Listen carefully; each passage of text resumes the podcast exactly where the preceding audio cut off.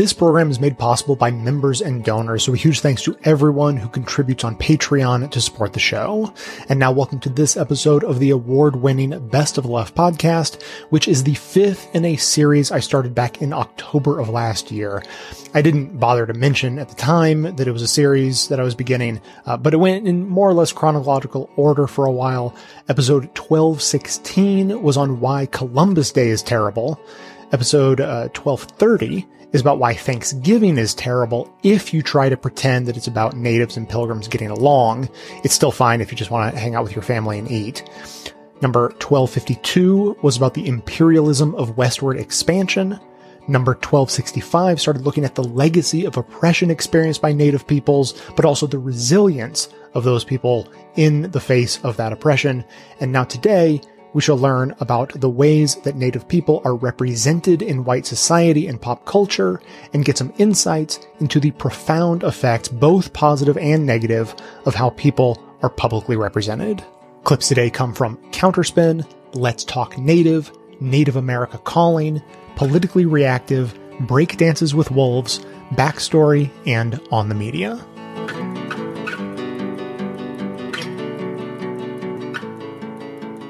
New poll finds 9 in 10 Native Americans aren't offended by Redskins' name, was the front page story in the Washington Post May 19th, based on a survey the paper conducted.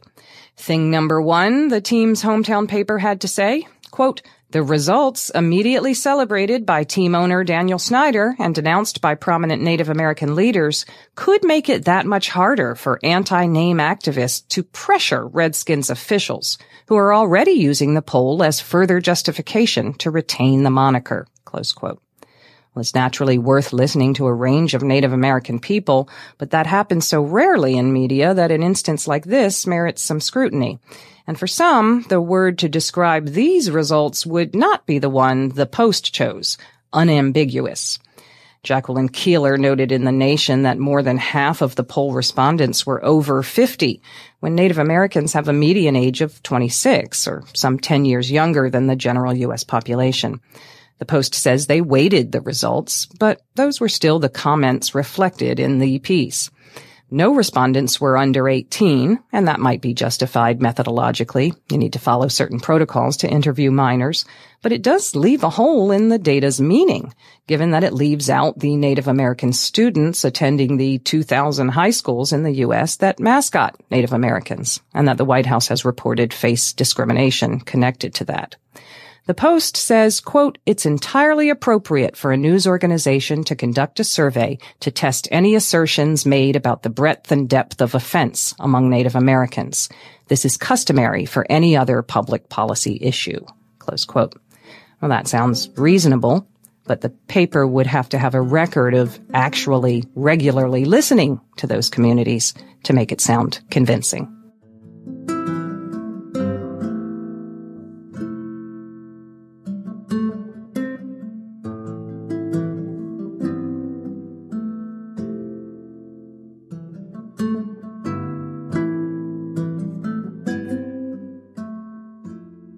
I mean, so when we talk about, you know, um, uh, death by cop, most people don't realize that, that native people, native men in, in most of the age demographics have a higher percentage of death by cop than even black men. I'm, look, it's not a, uh, a trophy. This isn't a contest that we want to win, but the reality is, except for that 16 to 21 age group amongst black men, native, uh, uh, um, native males have a higher death by cop rate than um, than any other group of people. And and that's that's not a widely known statistic, but it, but it's true. Of course, again, it's a it's a percentage of our population, so it's not a big number. It's still a small number. Uh, so so we don't get the headlines. We when we do get the headlines, we get the headlines because of some atrocious act, some some heinous crime like what happened to Savannah Gray when uh, when when she had the uh, when she was murdered and had the baby cut out of her womb, and this was in um, uh, what was it? Uh, it was far, I think Fargo, North Dakota, I believe. But this wasn't even on a native territory. This was in a city. And in that situation, there was you know, law enforcement did its, did its job and, and, and, and uh, I guess the, there, there's prosecution going on to the people who were involved. But that's only because it was in a city and because they have the resources to do it. when you take um, these crimes that are committed to, against Native women in on a Native territory or or around a Native territory, they will never have see the resources that are that are deployed. And oftentimes, again, there is a certain level of racism that uh, uh, that comes into uh, how you how accountable you you hold people. I think about um uh um the uh, I can't even think what town it was, but there was a an incident a few years back where a bunch of uh, um, grade school kids were were uh, were allowed to go to a hockey game uh, as a reward for their grades, and uh, and some white guy stands above him in the in the luxury uh, suite above where these kids were, dumping beer on them and and insulting them, telling them to go back to the reservation, calling them dirty, filthy, stinking redskins, as he's dumping beer on these kids. And that guy got a got a fifty dollar fine. I mean, he, he got a slap on the wrist. It wasn't wasn't a hate crime. I mean, it was a hate crime, but he, but that, that never entered in, into the equation. See, this is the, again, where, where the underlying racism exists. And, and that's something that, that I talk about on the show quite a bit is that there is a level of racism that exists towards Native people that doesn't get the same attention that some of the blatant racism you'll see against black people or against um uh, against Muslim or or, or other mar- marginalized people because there's there's a strange relationship in that like the mascot is, is, uh, issue for instance there's almost like this backhanded compliment like because because they want to claim oh yeah we we we want to use your image because we uh because we honor what that image represents no you you appropriate certain characteristics that you think are associated with that image but in doing so you are mocking our people which is a whole nother, another level, uh, level of racism. It, you know, and again, it's ironic, and I've brought this up a couple of times, when that whole incident in Washington D.C. Uh, uh, uh, played out between Nathan Phillips and uh, and these MAGA hatted young boys um, from uh, Covington Catholic School, were kind of had their face off. What uh, there was a certain level of outrage that, that yes, that, that this, this, this young, innocent looking boy was, was sarcastically smiling and almost mocking Nathan Phillips, who was, who was, who was playing his hand drum for whatever reason. And then much of that crowd of young men, young boys started doing the, the tomahawk chop. And, and, and again, it was real easy for people who, especially in the age of, um, of trying to hold Trump and, and Trump followers accountable at least from people on the left, it was real easy for people on the left to to condemn this tomahawk chop, you know, being uh, being displayed in the face of a native person playing a hand drum.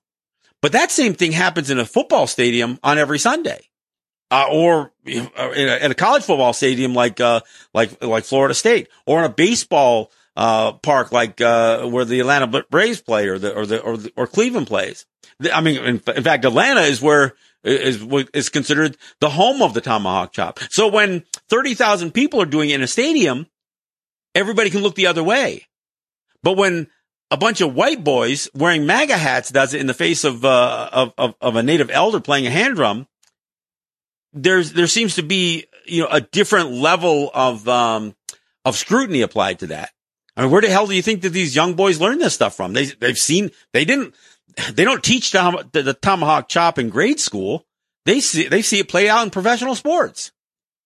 And that's the kind of stuff that I'm talking about when I talk about this kind of, uh, um, there's a different level and a, and a different consideration, uh, tied to the racism that native people experience. And if you're a native person and you've lived on a native territory, you know what it's like. And, and the crazy part is usually the immediate areas around our territories, we have decent relationships with, uh, with the non-native people. I mean, they're, they're, our neighbors and oftentimes they're our friends. We go to schools with, but then when you start looking the, at the institutions, whether it's the courts, whether it's uh, the law enforcement, or, you know, sometimes whether it's the, uh, those who develop curricula at, uh, at these schools, that's where the racism starts coming in.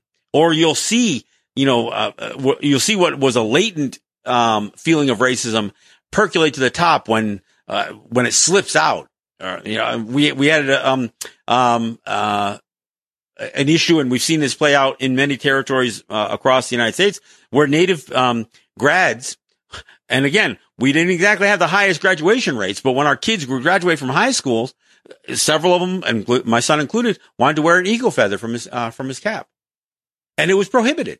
We, there, there were schools all over the United States that were saying, no, no, you can't be, it can't be done. I mean, some native people did it anyway. My son was one of them, but we, we had people looking at that and saying, well, you know, if we let an eagle feather, then we might have to let a, you know, a swastika or a, uh, or Wiccan symbols. I mean, this is the kind of, um, disconnect that people could have by having, by allowing a, a, a people to, to take pride in who they are, a distinct people taking pride in who they are. By, uh, by, by having enough tolerance to say, you know what? That's a really respectful thing. Yeah, I have no problem with it with a native person wearing a, an eagle feather from their cap. Instead, the, the immediate reaction is to cast it into something more negative, like, like again, uh, Nazi symbols or, you know, or, or, or, whatever, white supremacy symbols. See, I mean, I mean, nobody had a problem with somebody wearing a big cross at, uh, at graduation. So they could, they could adorn themselves with things that were quote unquote established religion but let somebody wear an eagle feather and all of a sudden it was looked, that's, I'm sorry, folks, that's racism. And, and, and this is, so when you, when you take, you know, a people that, that are, are experiencing this level of racism and racism that can be pervasive in areas that you don't even know to look. And then you, uh, double that up with, again, with, with the fact that, that it's a male dominant culture and that women in general are, um, have, have yet to reach a level of, um, of equality with men in the United States. Certainly when you take, uh, you know, again, people who are oppressed by, uh, by, by racist, um, uh, philosophies, and then you add the female gender to it, or, or worse yet, in many ways, somebody who uh, perhaps is not gender compliant. And all of a sudden you can, you can open up a can of worms that could, uh, that, uh, or, or levels of oppression and persecution that most people would never tolerate anyplace else. But, but native people experience. And that's why this missing and murdered indigenous women thing is such a big deal.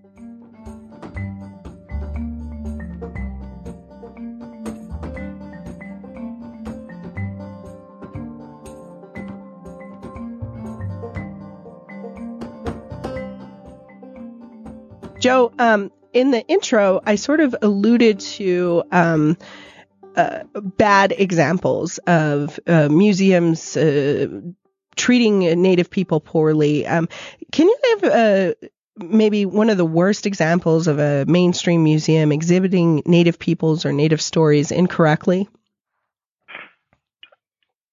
I'm sorry, the phone line was funny. No, I, I heard you. Um, oh boy. you could say as instead of calling someone out specifically, you could give an example of it instead of saying their names if you didn't want to hurt I, anyone's feelings. No, I, I, I, I, I don't want to hurt anybody's feelings. I think a troublesome exhibition is one that is organized without significant native input, with guidance, without native guidance, um, and without consultation slash partnership with Native people and communities, so they have input and um, certainly a strong say in how their cultures are represented, and also for that case, also what objects are represented. And I think over the past several years, the tide has been turning where where museums, not all of them, but several museums, are starting to step up to the plate, where they're starting to change the methodology of how they're organizing exhibitions and projects. Do you think there's a point where in uh, you could sort of pinpoint when when the tides were really starting to turn, when um, enough Native voices were speaking out and and saying, you know, this has got to change? I don't think we've reached that point yet, where um, where museums have really called to um, listened to a lot of native native folks yet. There are some examples recently. There was an example at the uh, Art Institute in Chicago where they organized an exhibition, and they didn't necessarily um, reach out to native communities as they should. I think, and I know this may sound silly. I mentioned this to you earlier. We're in a we're in a different world now. Over this past couple years, the movie Black Panther, if you recall that museum scene, it really I think made people think about particularly people of color, where do these objects come from? How are they being displayed? I mean, those of us in the museum field and many Native people have been aware of it, but I think for the general public, as well as people of color who maybe weren't aware of it, I think that scene really had a, a, strong impact And over social media, you can certainly start to see more and more people are paying attention. And, and I hope over the next several years, museums with native collections and native exhibits will certainly um, start to include, include more native voices. Yeah, I think you, you called it the post Black Panther. Uh, yeah. Did you coin that phrase or museum world? No, a friend of mine, actually, a friend of mine, Ben Gessner, who was a curator here, came up with that, and I about fell off my chair. I thought it was so perfect. Kathleen, what do you think about, um, you know, sort of reconciling this this past that that the museum world, and I use air quotes there, um, has with how you know they've treated us uh, across time, and and then putting ourselves actually inside these institutions and trying to change them. Well, I think I have a little bit more of an optimistic viewpoint on that because I feel like in my own career I've seen so much change. You know, in the early 90s, there was a lot of talk about the threat of repatriation, um, you know, being seen as a threat to museums. Like, oh, you know, our shelves are going to be emptied, everything's going to go back. Um, but I think what's really happened is uh, legislation like NAGPRA, which is Native American Graves and Repatriation Act, um, behind repatriation. Um, I think what the result of that has been has been forcing a dialogue between Native people and the institutions that hold their work. And even though, um, you know, we have the letter of the law, which has certain, you know, procedures that have to go through and notifications and inventories and different things. Um, the spirit of the law is really about facilitating that dialogue and making Native people active partners with these institutions that care for their work.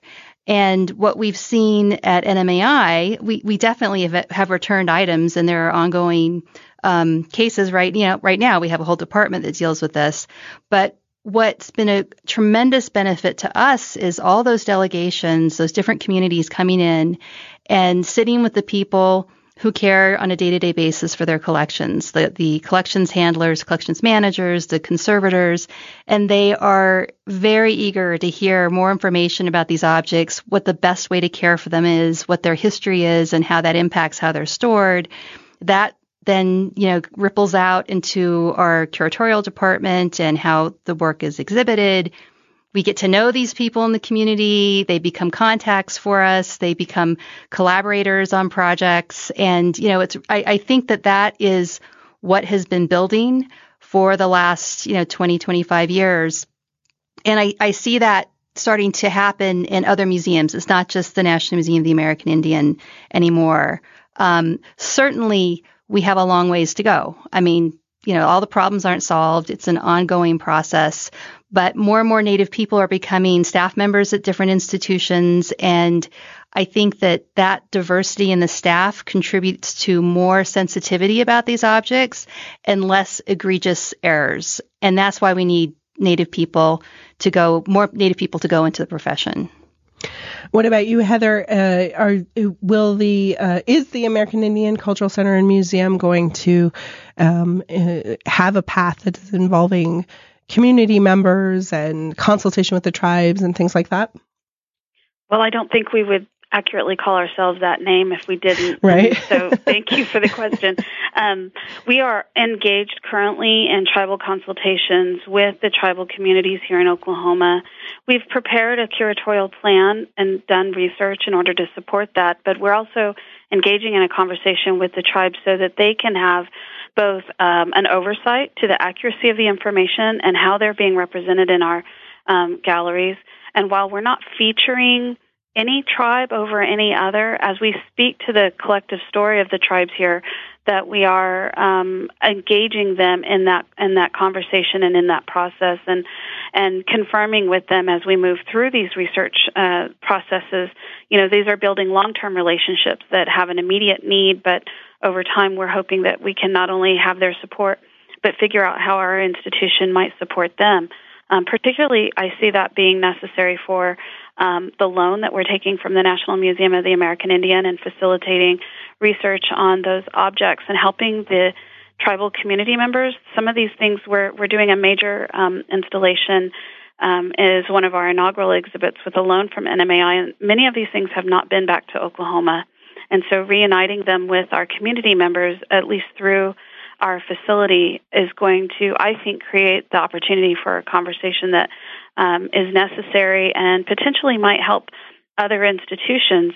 Um, we're unique in that we're not a state or tribal museum, and I think it's really important that while um, those institutions that um, Joe and Kathleen are representing um, continue on the path they are, working with the tribal communities, I think there's a real need for institutions broadly, um, even as independent institutions, to take up the call and recognize that there is a need not only for the curators and museum educators that um, Joe mentioned, but also collection managers. How do you manage taking care of objects that have cultural history with them and knowledge embedded in them and um, represent certain philosophical approaches?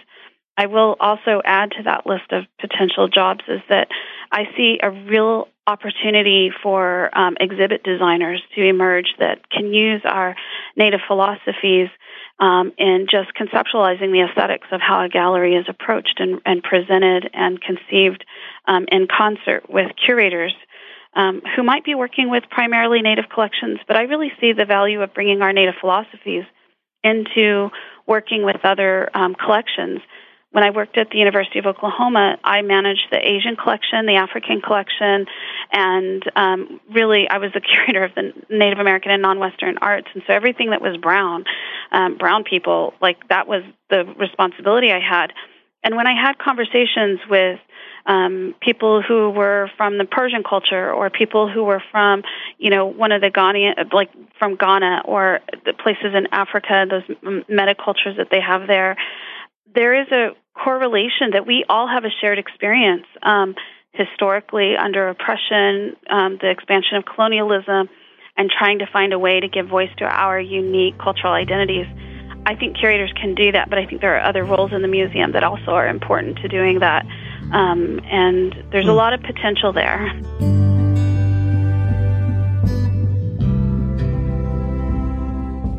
Today's episode is sponsored by MOVA globes, definitely the most unique globes I've ever seen. Through the use of science that seems like magic, they stand on a small pedestal and without power cords or batteries, just silently spin. If you can believe it, they're powered by ambient light, internal magnets, and the Earth's magnetic field. So they're really a marvel to watch in action, but of course that's also because they're beautifully designed. The first thing you're going to think of is world maps. They certainly have plenty of those. We got the antique map projection from 1790 to give us a gift. I appreciate it more for the historic value and beauty than for its representation of blossoming colonialism, uh, which is why my second choice would have been the apolitical map showing just the satellite view of Earth with cloud cover, the world as it really is without all the lines we've drawn on it to fight over. But they go much further than that. MOVA has a whole series of space globes depicting all of the planets, plus Pluto, and even some moons and an asteroid. But it doesn't stop there. They also have famous works of art, like Van Gogh's and Monet's, turned into spinning spheres. So if you know someone, maybe even yourself, who would appreciate a truly unique and beautiful, practically magical globe, then check out MOVA Globes, that's M-O-V-A globes.com slash best, and use the coupon code BEST to receive 10% off your order. That's M-O-V-A globes.com slash best and coupon code BEST for 10% off.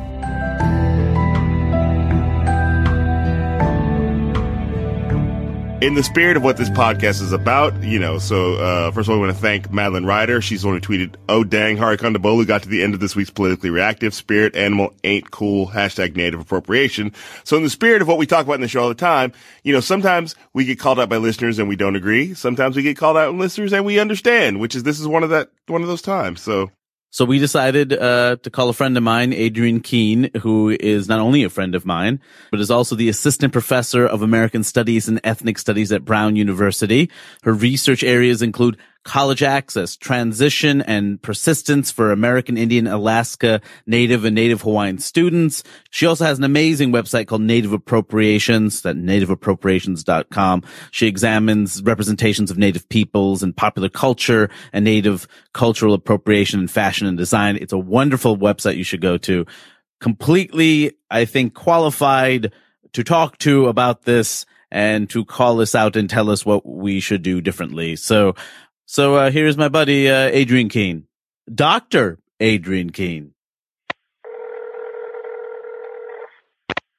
Hey, Adrienne, it's Hari. Hi, Hari. Um, so, uh, Kamau and I, Kamau's on the phone too. Yes, I'm here. Hi, nice to Hi, Kamau. sort of meet you. So we kind of goofed a little bit last week on the podcast. that doesn't sound good. You're starting in a bad place. we, We, uh, there was, there was, there were two mistakes were made. Uh, Hari, I'll let you take it from here. Two mistakes were made. Uh, I didn't realize spirit animal wasn't a phrase uh, we shouldn't use. And, uh, that was one thing. And Kamau knew it wasn't, but didn't say anything. So, uh, you know, we, we- we didn't do, we didn't do good. We didn't do good. We, we basically did the two things allies can screw up at. You not knowing and just sort of wading into something inappropriately, or then knowing but being too cowardly to say anything because they didn't want to interrupt the conversation. So, uh, yeah. That is well, I correct. appreciate So- you having me on to uh, talk about it then.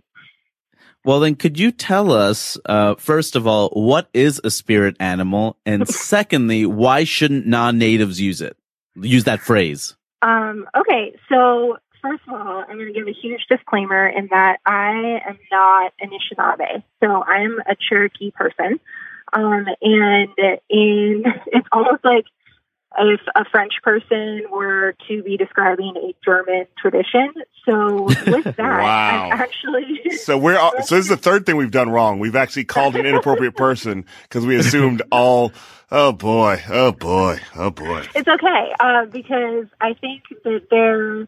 I, I talk a lot about this idea of refusal in um, specifically in talking about native stuff. So I think that it's perfectly fine for everyone to not get to know exactly where the tradition comes from and what it is, and still realize that it's important and not something that we should be trivializing through uh, using it in this kind of flippant way, if that makes sense. Yep. So I think like broad strokes, it's something that comes from traditions of Anishinaabe people, uh, Ojibwe people, kind of um, Great Lakes sort of region area. But the term spirit animal actually comes from white anthropologists. So this wasn't something that came from within Native communities. It was a term that they used to describe a tradition that had existed since time immemorial in these communities. So already it's kind of an outsider term for something that um, still has deep roots within communities. So that's the first part. And then the second part is sometimes people cry cultural appropriation with this. And I, this week, I don't know if you've been following, there's been all this stuff with like the appropriation prize in Canada. So if you don't know what that is, I would look up the hashtag appropriation prize on Twitter. So it's been a hot mess. And so I don't even think we need to describe it in terms of appropriation, just in that it pulls on really tired, uh, tired stereotypes of Native people. So it's this whole idea that like Native folks are mystical and tied to nature, and the whole like Pocahontas with her raccoon and and hummingbird and Grandma Willow or whatever name is kind of idea. So it's the total Hollywood Indian sort of stereotype. My kind of Indian though, not not Hollywood Indian. Um, And so, yeah, I think it's just like when we use it in this way, I mean, people online say things like whiskey is my spirit animal or like just these very disrespectful things when you think about it as something that actually still has really deep spiritual roots in Native communities. So it kind of devalues it, it cheapens it when we use it in that way and takes away from the the actual spiritual power of the thing. I mean, uh, you have an incredible website, nativeappropriations.com, uh, and you cover a lot of this stuff. But can you give us a few more examples of everyday things uh, that uh, maybe are part of the English language now that are completely disrespectful or appropriation? Things that maybe we un- like we don't even consciously know we're doing. Are there other phrases or things that we do? Oh my god, I have a whole list. Um, so Okay. uh, when folks call a meeting a powwow, um, that's not okay because a powwow is an actual thing, um, an actual like community gathering uh, that we still do. Uh, the phrase "low man on the totem pole," uh, totem poles from the communities that make them. Again, that's uh, another community, not mine. But um, they tell stories, so there's not really like a hierarchy on the pole, and then the person, the like figure at the bottom is actually holding up the most weight. So that's a more that's like an important position, not like a trivial one. Um, when people say circle the wagons, I think they're drawing upon really problematic Hollywood stereotypes of like pulling together the the covered wagons to keep out the the Indian raids at night. Oh, jeez. Um, how many? Oh, I feel like there's so many more. Okay, uh, circle the wagons, women in the hole. Oh, off the reservation. Uh, politicians are fond of saying that uh, for someone who has like uh, like gone out of bounds, kind of crossed the line, saying they've gone off the reservation. Clearly, hopefully, I don't need to explain why that is super offensive. Nope. Um, yeah. So, uh, Uh, I think the thing that that certainly the thing that I run into with this, and this is what happened to me. Somebody years ago called me out for spirit animal, and I was like happy to go okay. And then I was like, well, what do I say when I want to say th- something makes it feels like it's protecting me? Like I suddenly got into this place, and somebody said Patronus, and I was like, okay, great. I'm not worried about offending Harry Potter fans, so that was the word I used. But then I do think there's a weird thing about like complaining about not getting to use a word. Like I feel like it's so like I felt like even when I look back on that moment, I'm like, just just be creative, invent your own thing. Right. Like why are you? If I can't use your word, can I use something else? You know. So I feel like that's like it's sort of putting it back on the person to to uh, give you something else. It's like very childish. I I look Right. back and think that way.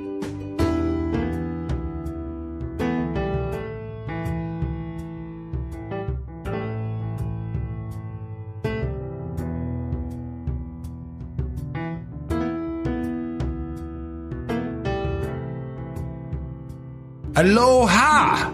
Aloha. Aloha. I own that.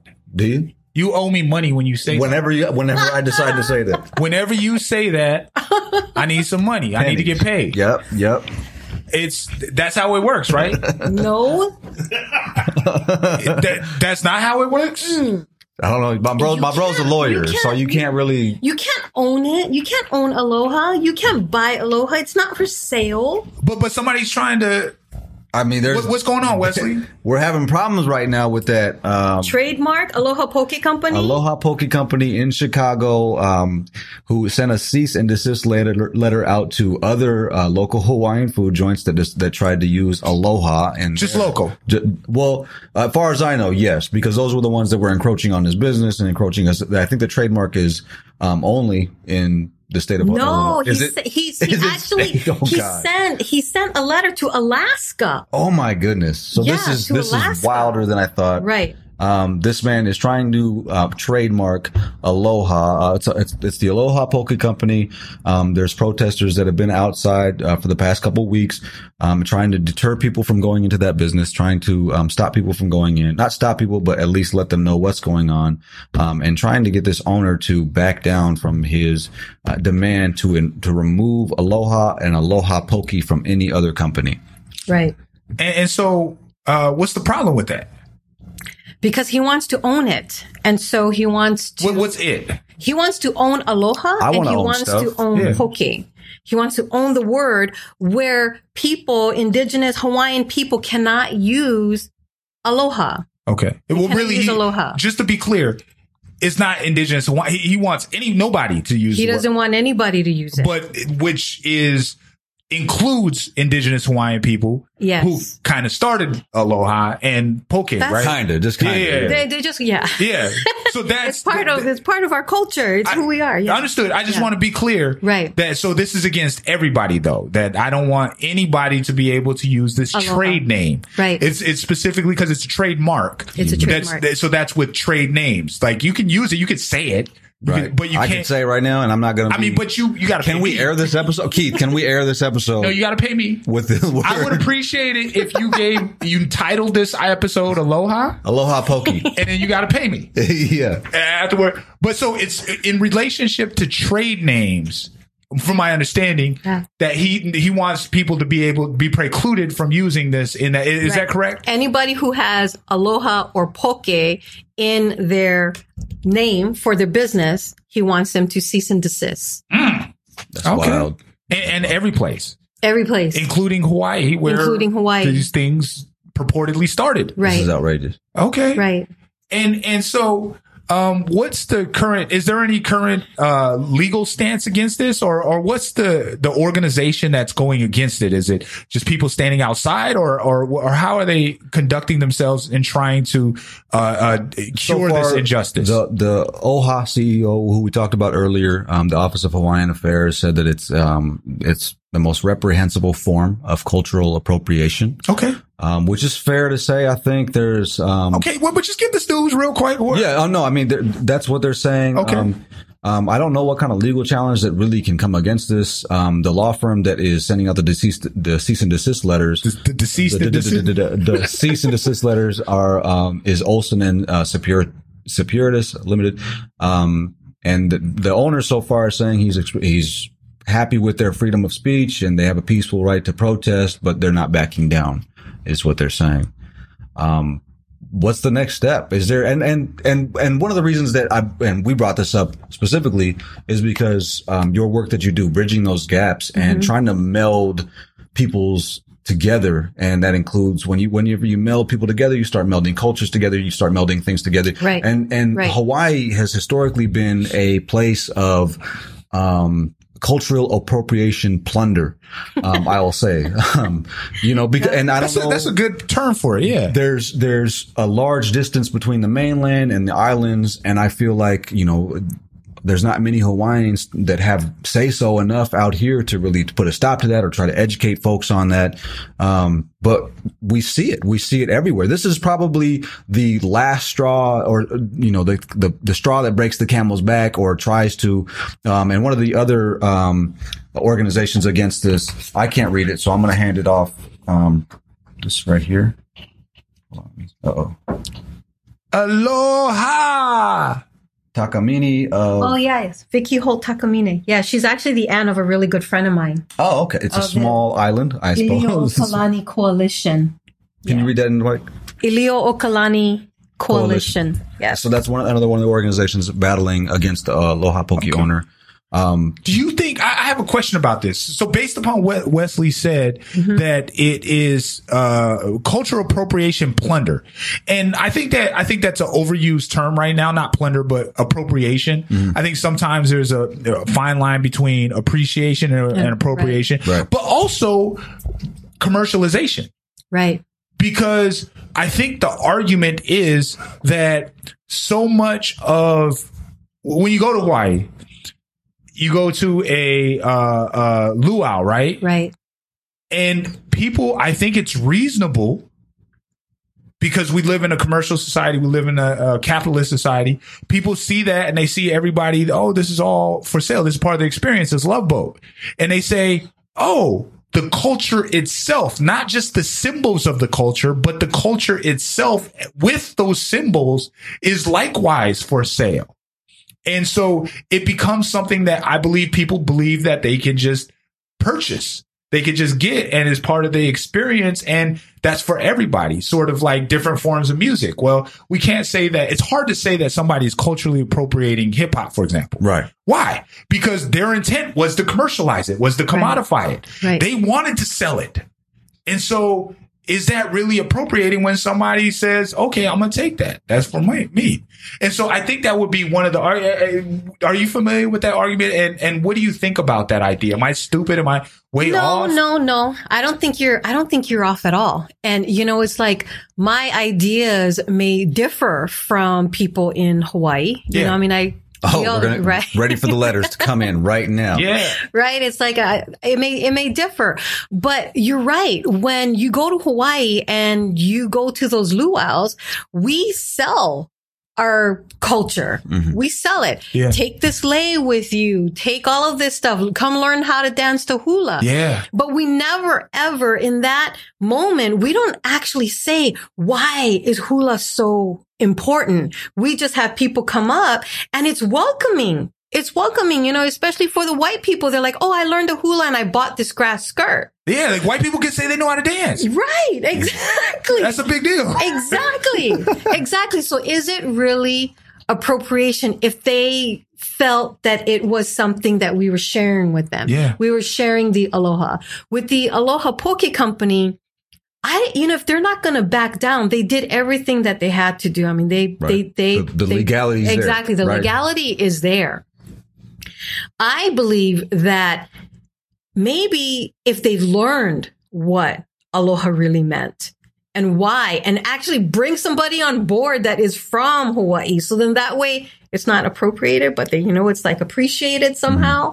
And so it's like it's, it gets so convoluted and mixed up on appropriation and appreciation. I used to think that everybody with a Hawaiian sticker on their car was from Hawaii. You know, until my husband pointed out that uh, they just went to Hawaii and they appreciated it and then they stuck it on And their they car and they them. brought it back with them and everything like that. What I do think is that if anybody is going to use something from another culture, that they should actually probably talk to somebody else, consult someone else on exactly what does it mean and am I using this properly? Because aloha is something that you share, you give. You can't, I feel you can't buy it, but this guy did. Yeah. This in, guy in did. this country, that's He an bought available it. option. Right. Mhm. Exactly. And so if people in Hawaii are going to be mad and they're going to protest, I'd like to know what exactly are they protesting? Are they protesting about the fact that this guy's using aloha or are they protesting about the fact that he's using aloha in not in, in an inappropriate way that doesn't mean what it really means? Or are they protesting just because now they can't use it for their business? Or they can use it for their business. Exactly. You know, the, the, there's a pokey pokey in my neighborhood right now that, that might have to uh, reconsider their name. Right. And, uh, you know, there's L and L barbecue as well. I mean, there's, you know, obviously there, uh, Yeah. uh, some differences there, but, um, I, I think it's a very interesting conversation when you talk about, you know, what, what we as a people decide to sell for ourselves. And then what happens when somebody decides to adopt that same practice that isn't within that circle? You know, we see it with native folks. Um, and now we got white folks and with dream catchers in the rear view mirrors and we're angry about it. And we're like, why are you, you ain't even, why you got that? You don't even know what the significance of that is, but we'll be quick and easy to sell it at a powwow to, to, um, to Patrick and Renee. So it's like to Hunter, to hunt, to Hunter, yeah, um, and, and, and, and, and Carla. Right. So I don't know, but, but, uh, but it's, so those those are real conversations because when we do meld cultures, when we do bring about you know um, a, a coalition of sorts between our people, when we try to communicate with other folks from different backgrounds, different pasts, when we try to code switch, all that comes together and and it it really it lends itself to um, to the giving away of that. And so, I mean, is, are people in the wrong? Are they not? Um, but it's it's just an interesting concept to me, and I really I really enjoy discussing it.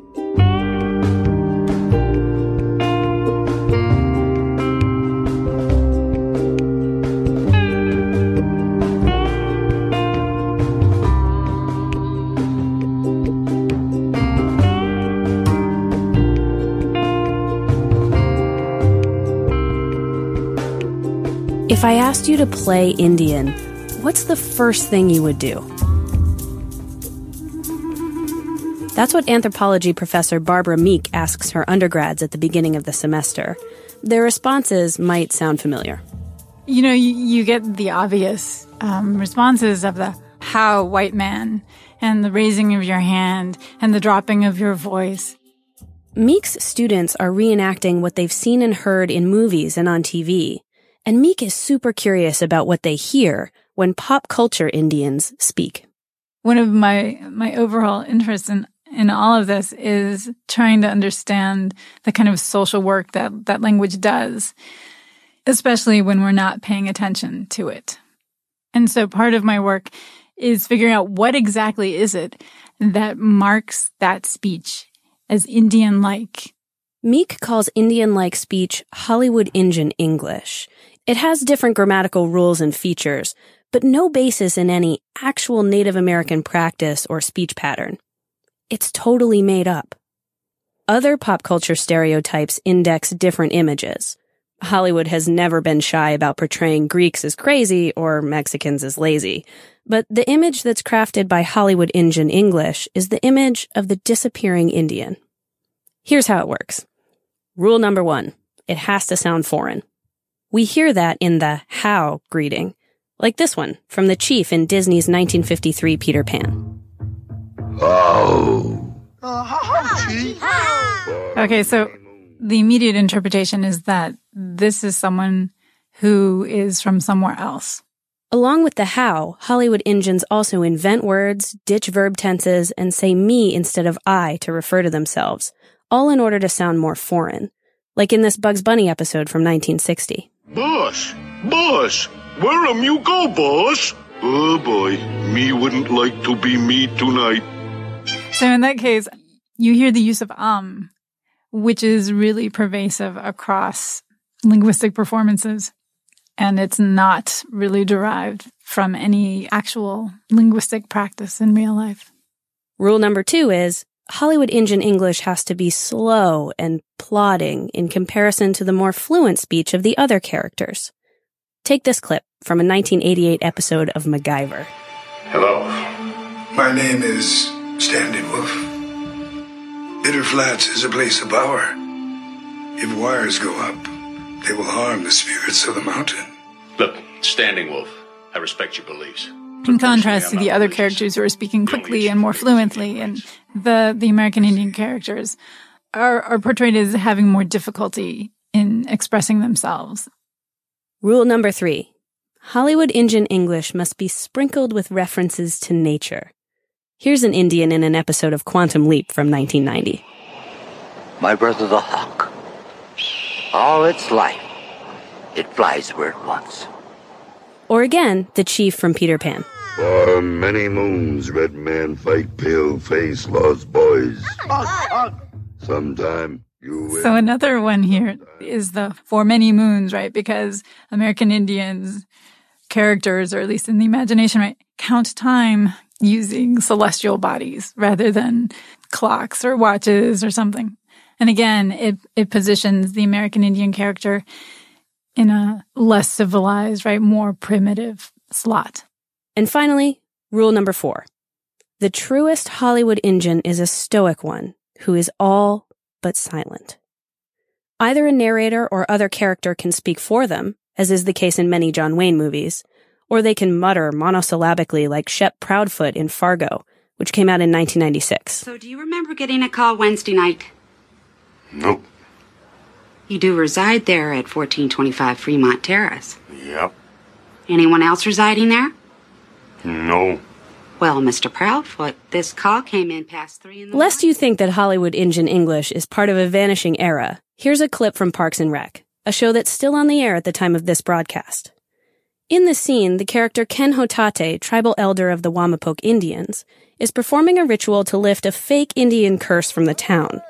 A curse that he fake threatened to put there.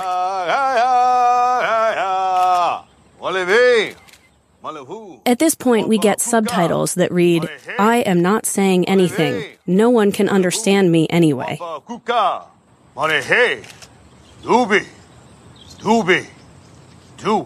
In case you didn't catch that, it was a slow and low dooby dooby doo.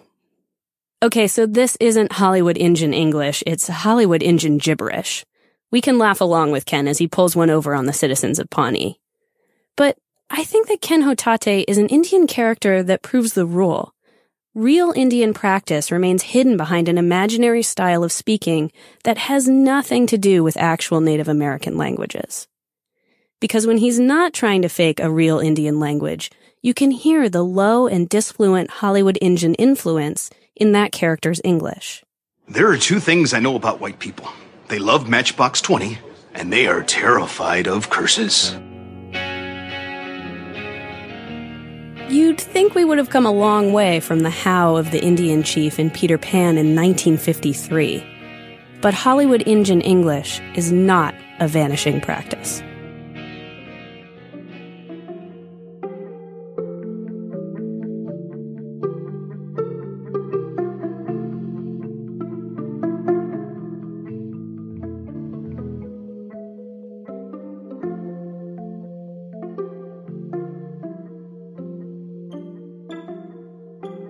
What many of us know about the first people here amounts mostly to stories of loss, like the Trail of Tears and the massacre at Wounded Knee.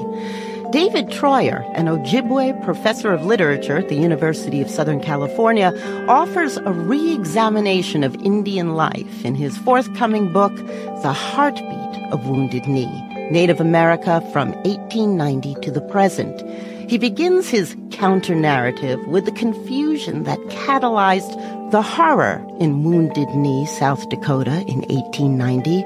Treuer says frontier soldiers spilled a flood of innocent blood because they were spooked by the ghost dance, a religion based on the vision of a Paiute spiritual leader named Wovoka. It was a pretty vanilla vision. He basically said we have to get along with white people. You have to work hard. You can't cheat or steal or drink.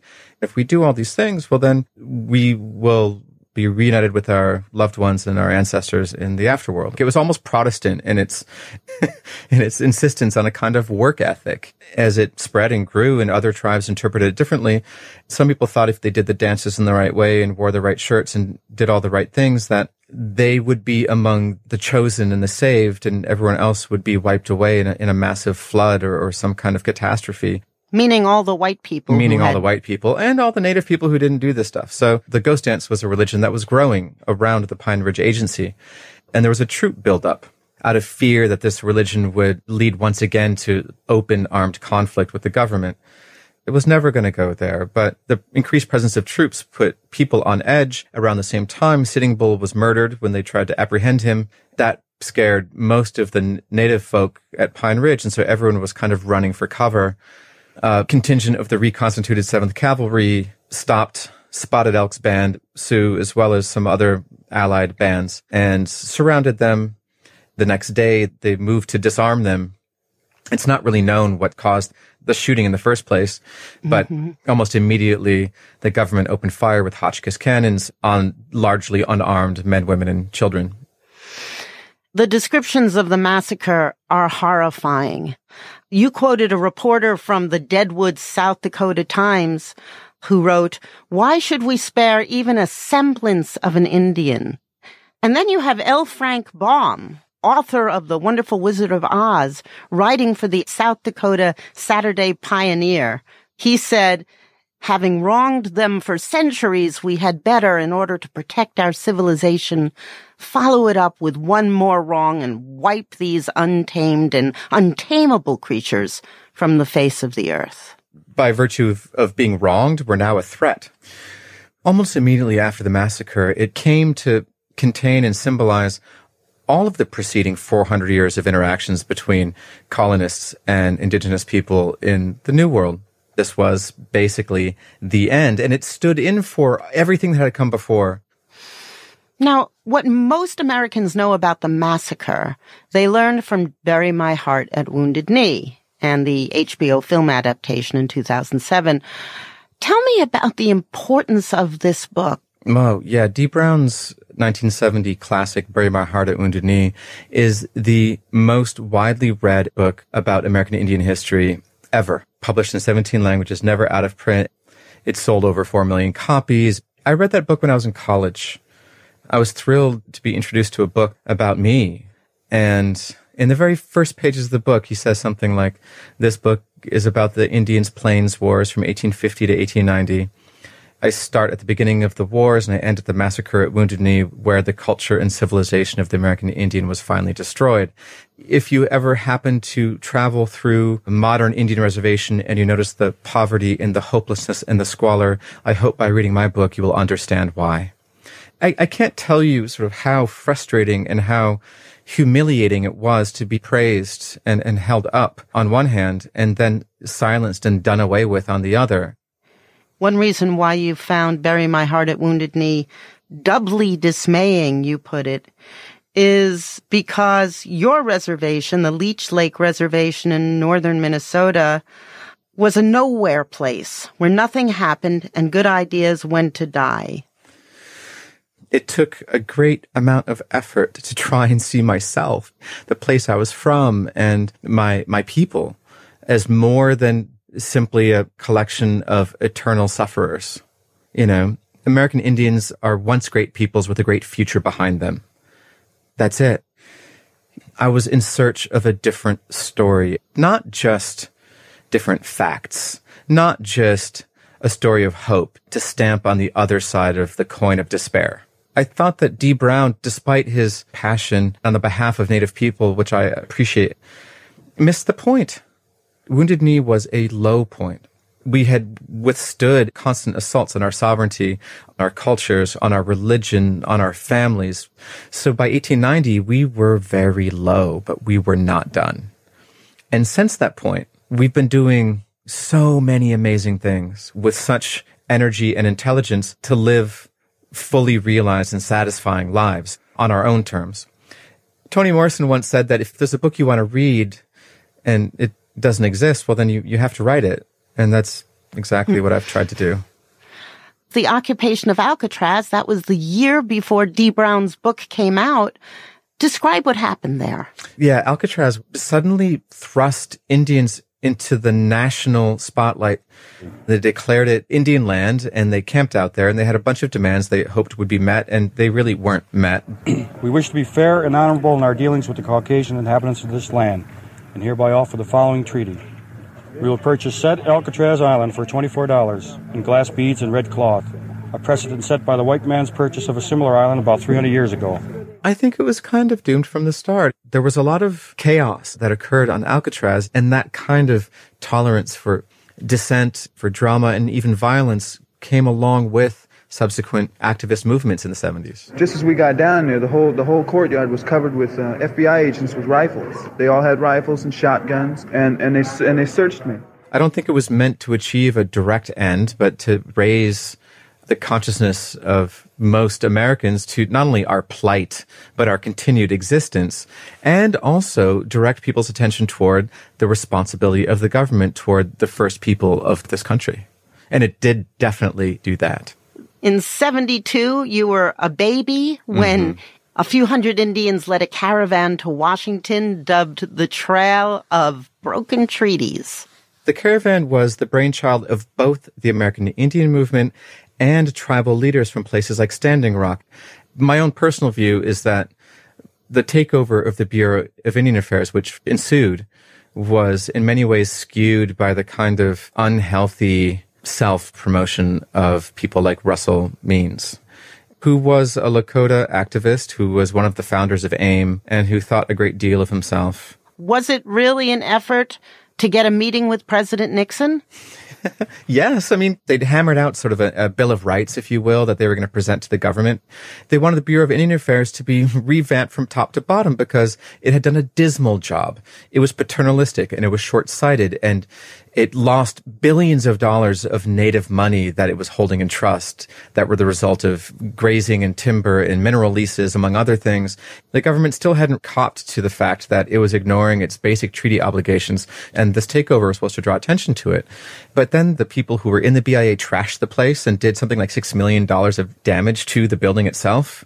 And the whole occupation ended when these sort of dark agents of government like Frank Carlucci, one of Nixon's guys, a bagman, even then, agreed to pay them something like $66,000 to get them to leave, which they took. None of that $66,000, or at least not that I can tell, made its way into the rank and file and the very poor Indians who put themselves on the line to join that caravan. And then there was another dramatic act of protest. And this time it was at the symbol of Indian suffering and injustice. That's right. In 73, there was the takeover and the siege of Wounded Knee. Well, I believe that the time has come that we have to commit violence in order to be heard. I don't want to see anybody killed or anything, but the time's going to come when uh, violence might have to be committed. There had been a number of very high profile murders of native people in, in the years leading up to 1973 in and around Pine Ridge and in other places in South Dakota, Custer, South Dakota, to speak of another symbolic place. Mm-hmm. And people were, were frustrated with tribal government, the federal government. They felt that there was no justice because these white guys who were murdering Indians were getting charged with things like second degree manslaughter or misdemeanors at best. It was it was truly truly awful. And so for 71 days in 1973, Wounded Knee was under siege. We have declared Wounded Knee an independent country. Any spy from the United States of America is found within our borders to be shot before a firing squad. You say you had very complicated feelings about it. I did. AIM activists showed up at Pine Ridge at the behest of a lot of community members to help them solve this rash of murders of native people. The tribal government at Pine Ridge was very against this. Dick Wilson, the chairman of Pine Ridge, was interested mostly in staying in power. And he was working closely with the federal and state government to sort of bring in more and more law enforcement. So there's this, again, another military buildup everything kind of boiled over and AIM activists took over the Wounded Knee trading post and subsequently took over the entire village of Wounded Knee, at first holding village residents, some of whom were not native, hostage. And then later the hostages said, we were free to go at any time. We just didn't want to go because we figured if we did go, the government would kill all the Indians. So they were actually very sympathetic. and, uh, and, and Wilson was the head of the reservation? He was the tribal chairman. Sounds like you didn't have a huge amount of respect for him either. No, he was a strong arm guy tribal government was one of the few ways in those days an uneducated person could bilk the tribe and the government for a few years before they get voted out, but then they got a nest egg. It's totally cynical. Inside Wounded Knee, all sorts of dark and awful things were happening. Some law enforcement people were shot and some native people were shot and killed. An African American activist by the name of Ray Robinson showed up and disappeared within a week, and it later turned out that he was killed by an AIM security detail and buried someplace in the hills and no one knows wow. where. This was a kind of violence that dogged the American Indian movement for years to come, defined it in some ways. Also, on, on a local level, nothing really changed at Pine Ridge.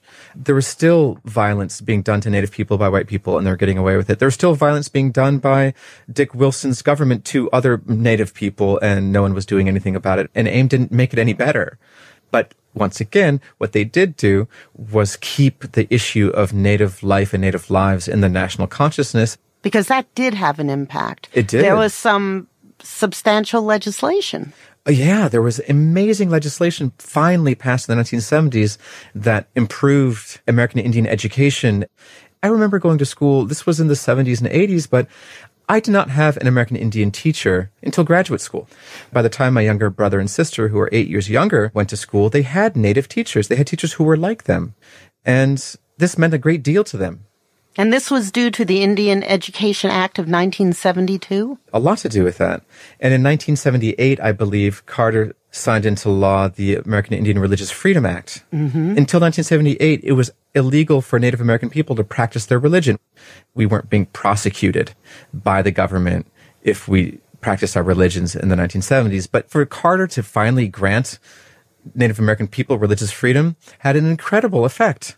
No longer, if you were a traditional native person, were you suspect, were you dismissed out of hand or, or pushed to the, to the side. So yes, a lot of good things happened in the 70s, and many of those good things happened because of bringing our case onto people's television sets.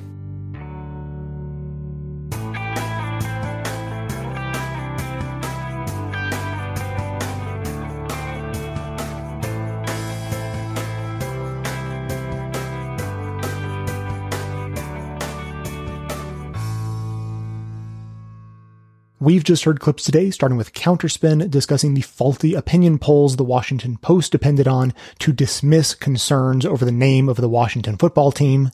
Let's Talk Native connected the dots between racism and misogyny in Native depictions that result in the epidemic of missing and murdered Indigenous women and girls. Native America Calling spoke with Native museum curators about the importance of being in charge of telling their own stories. Politically Reactive discussed the cultural appropriation of casually using the term spirit animal. Breakdances with Wolves, a show hosted by Native Americans, incidentally, spoke with a Native Hawaiian about the legal cultural appropriation of the word aloha by the Aloha Poke Company based in Chicago, but with stores in half a dozen states or so. Don't eat there if you see one. Backstory explained the invention of Hollywood Indian English. And finally, we just heard on the media speaking with David Treuer about the representation of Native peoples presented by the well-meaning author of Bury My Heart at Wounded Knee, the representation he's trying to bring to Native people stories in his book, The Heartbeat of Wounded Knee, which I'm halfway through and heartily recommend that you read and also how some of the greatest gains for Native rights we've seen in this country came when Native people managed to represent themselves on Americans' television screens. Members this week will hear a bit more on the process of putting together native cultural centers and museums. Plus, I've received some interesting messages in response to the modern monetary theory episode, which I know sounds incredibly dry, but I actually think it's going to be fun because it gives an opportunity to talk not just about the topic at hand, but about rhetoric and argumentation itself. To hear that and all of our bonus content, sign up as a patron of the show at patreon.com slash best of left. And now we'll hear from you.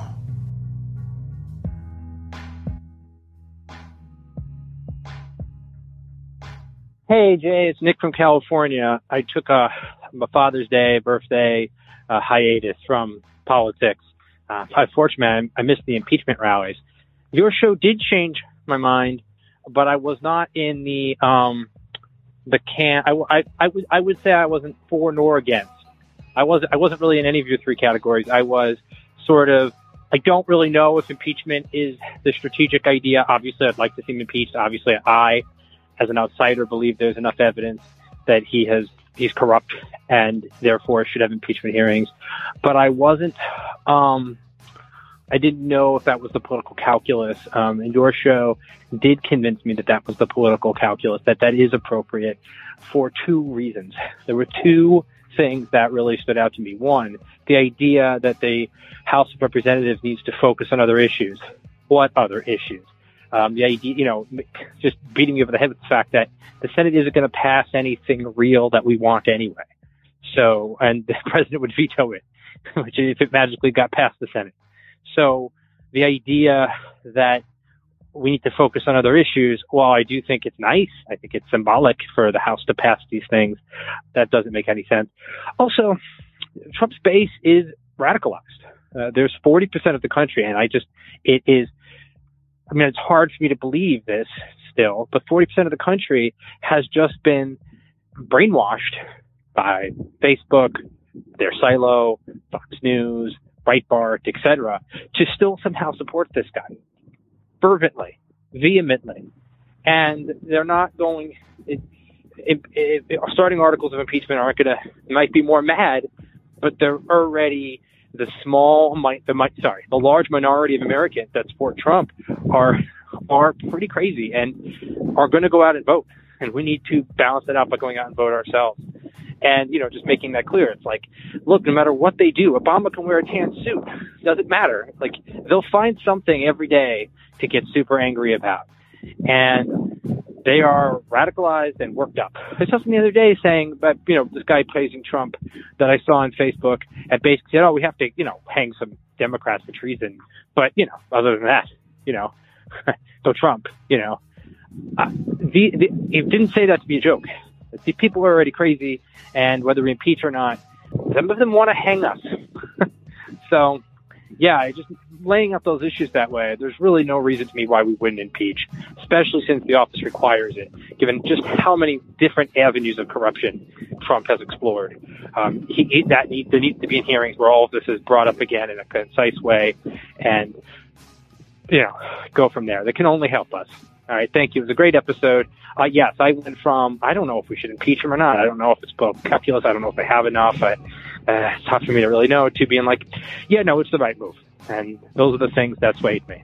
Sorry if I'm a day late on this, and if I over and I rambled, but uh, yeah, that's that's what changed my mind. And um, it is possible I could hear an argument that could swing me the other way again.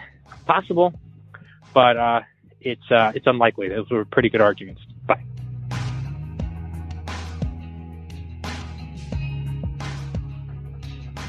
Thanks for listening, everyone. Thanks to our production assistant, Joel McKean, and the volunteers who help gather clips to make this show possible. Thanks to Amanda Hoffman for all of her work on our social media outlets and activism segments. And thanks to all those who called into the voicemail line. If you'd like to leave a comment or question of your own to be played on the show, you can simply record a message at 202-999-3991. Now, uh, today I have a very appropriate recommendation for you. I'm going to recommend a show that you go watch if you can can figure out how to, uh, but I'm going to tell you about it anyway. So the show is called First Contact. It's produced by a Canadian broadcasting company. So uh, Canadian listeners get on it. Uh, you should go watch it. You have access to it. Everyone else, you don't technically have access to it. we watched it. Amanda and I watched it last night. We didn't watch it probably in the most legal of ways. But if you are the type of person who uh, uses VPNs and things like that to uh, make your computer think that it's in a different country than it really is, well, then you can watch it too. But for everyone who's not going to do that, uh, I'll, I'll tell you about it. So, so the show First Contact, it's a technically reality show, you know, sort of documentary ish well, yeah, I mean, documentary show, uh, reality show, but with no, no game elements, just, uh, real people who have signed up to be on a show, uh, where they get to express their ignorance about native people in Canada, First Nations people in Canada, and then have their preconceived notions challenged. That's the whole point. So they're sort of pre-interviewed. Uh, I think about six white people with varying degrees of ignorant opinions and, varying degrees of, uh, you know, of, of fervent belief in their opinions. And then they're all sort of taken on a trip over the course of a month and confronted in a whole variety of ways uh, with these different uh, places and people and scenarios that you know, the point is to see if they change their mind once they're confronted with reality rather than the sort of biased representations and stereotypes that they've been exposed to, not really knowing any of the, the realities, just sort of getting this filtered perspective. It, it's actually very reminiscent of, of one of my favorite, uh, you know, little descriptors, the four dimensional person.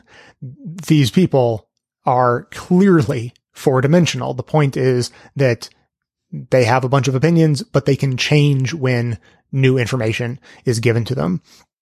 And so the show ends up being, you know, I'm, I'm not going to just like tell you all the sort of good, bad, and uh, and neutral sorts of uh, scenarios that Native people are experiencing, but I, I'd rather just focus on kind of what the show does to present how minds are changed and also uh, you know does a, sort of an equally good job of showing how some minds aren't changed. Not everyone is brought along to uh, to a new way of thinking.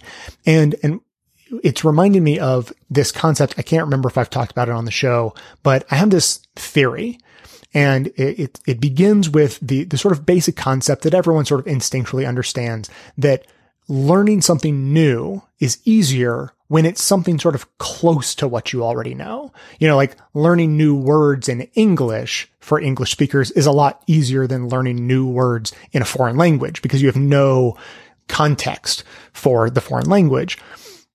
So when, you know, when you're learning something new, if you have sort of contextual hooks that you can hang new information on, then it helps the mind process this new information. If you're learning something you have absolutely no context about at all, it's completely different than anything you've ever understood or heard of before. Well, it's just a lot harder to grasp that. And I have this theory that that concept also translates to sort of the art of learning itself.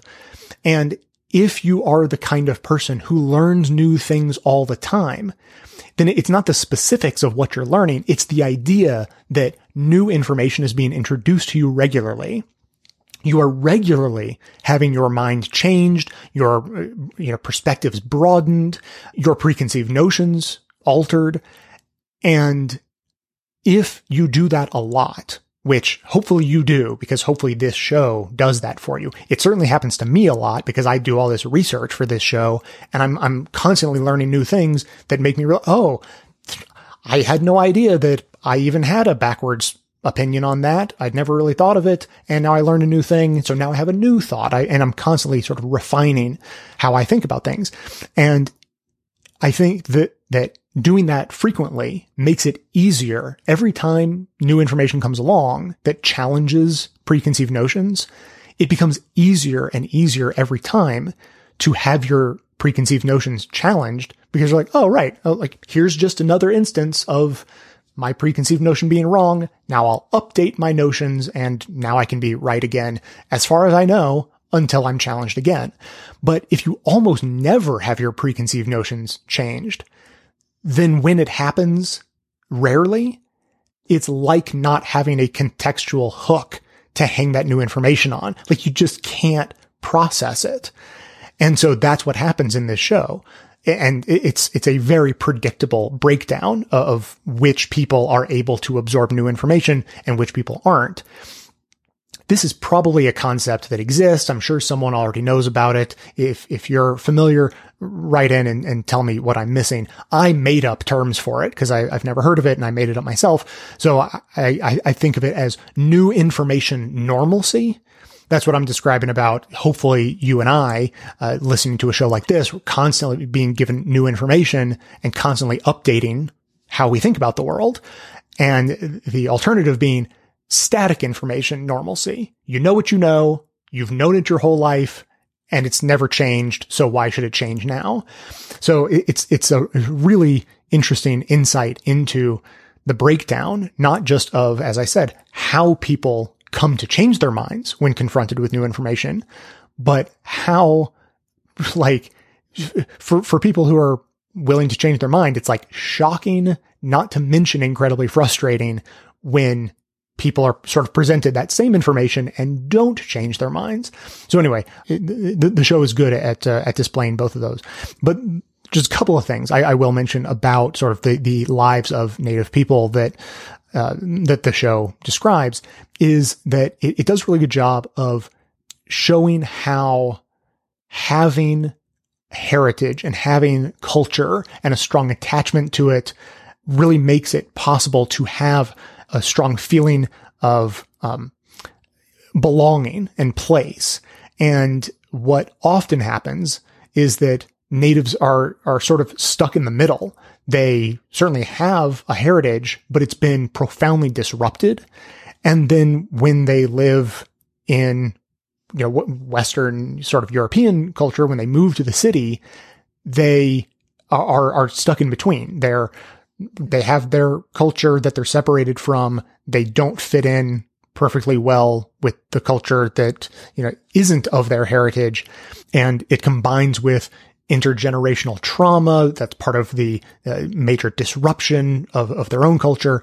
And it makes it very hard to, f- you know, feel that sense of place, to have a connection to heritage and culture, which then translates to it being very difficult to have self pride and self love. And so then that, of course, leads to the epidemics that we actually hear about self harm, drug alcohol abuse, high suicide rates, and all of that. So like if you, if you understand the process, if you understand where those things come from, it, it becomes very clear, very easy to understand why we end up with the outcomes we have. And, and I'll just mention, you know, one of our favorite scenes in the show. I mean, it's, it's heart wrenching. It like, it brings tears to the eyes. Uh, there's a scene where they're going around Calgary and, you know, picking up native people who are, you know, in the middle of the night who are having a hard time. They're intoxicated. They're being violent, you know, so, something like that. And instead of just calling the police and having the police go pick them up, there's this, this harm reduction team that goes out, picks them up, takes them to a safe place, treats them like humans, all of that. And so th- there's this scene where a small white mother of two is in the van and they're about to go pick up a large, you know, like a six foot tall uh, native guy who has a reputation of being violent. And so she's clearly nervous and she handles her nervousness when the guy steps into the van by approaching him immediately, reaching out, shaking his hand, welcoming him in. And then they have this amazing conversation about the struggles he's going through. You know, he, he describes, you know, basically that, that sense of disconnection. He describes it as sort of losing himself and his body being separated from his spirit and his spirit sort of wanders and his body is left, you know, w- without uh, that connection to spirit and she asks, you know, well, what, what can you do to bring that connection back together. And he says that he has to say his name and pray. And it, it's, it's, it's just such a beautiful way of describing the struggles that so many people are going through when they come from a culture that's been profoundly disrupted and they have to fight through either hardships on the reservation or very different, but maybe equally harrowing hardships in a modern city where they don't really fit in. And so to, to bring these, these two concepts together, the, the, the process of learning new things and, and the act, you know, understanding the actual process by which people have come to be in the situations they're in, to, to be homeless, to be addicted, to, you know, all of those sorts of things. As per usual, I, I thought of an analogy that sort of uh, describes it well. So like, taking it completely out of the realm of, of, race and culture and heritage and all that, let's just say there's a person limping and for whatever reason, someone is really annoyed by that. Like, like he's limping. Like, why, why, why don't you just walk normally? Everyone else is walking normally. Some of us are even running. Why don't you get your act together and stop limping? You're only making things harder for yourself. It takes longer to get where you're going. It's ridiculous. And then someone comes along and it's like, oh, hey, dude, um, that person was hit by a car. That's why they're limping. And when someone says that, you can have one of two responses, maybe more than two, but at least one of two. You could say, Oh, geez, now I understand. Or you could say, well, I mean, he chose to not look where he was going when he was crossing the street. Obviously, that's why he got hit by a car. So first he just chose to get hit by a car and now he's continuing to cho- choose to limp. And that is exactly what happened in this show. People actually make the choice to not hear new information, not absorb it because it is so difficult for them to process new information and have their worldview changed. It's, it's really interesting. And, and like in that analogy, you could go on and say like, uh, no, actually he wasn't crossing the street. He was like sitting in his living room and the car drove in through the front of his house. And that person would still think like, well, I mean, it's a, it's a dangerous road. Why is he living in such a dangerous neighborhood where cars are just driving into the fronts of houses all the time? Like, choose a better place to live, buddy. Then you won't end up limping. It's, it's, uh, yeah, it was amazing the lengths that people would go to not hear new information. So anyway, uh, again, the name of the show is First Contact. It's available uh, legally to everyone in Canada. It's from the uh, APTN network. I'm sure Canadians know what that channel is. Uh, so aptn.ca slash first contact is where it, it's all listed. If you have a VPN, you can pretend to be in Canada and watch it as well. I highly recommend you watch it. We definitely got a lot out of it. Uh, as always, if you'd like to comment on this or anything else, we'd love to hear it. The number to dial 202-999-3991. That's going to be it for today. Thanks everyone for listening. Thanks to those who support the show by becoming a member or making donations of any size at patreon.com slash best of left. That is absolutely how the program survives. Of course, everyone can support the show just by telling everyone you know about it and leaving us glowing reviews on Apple Podcasts and Facebook to help others find the show. For details on the show itself, including links to all of the sources and music used in this and every episode. All that information can always be found in the show notes on the blog and likely right on the device you're using to listen. So, coming to you from far outside the conventional wisdom of Washington, D.C., my name is Jay, and this has been the Best of the Left podcast coming to you every Tuesday and Friday, thanks entirely to the members and donors to the show from bestoftheleft.com.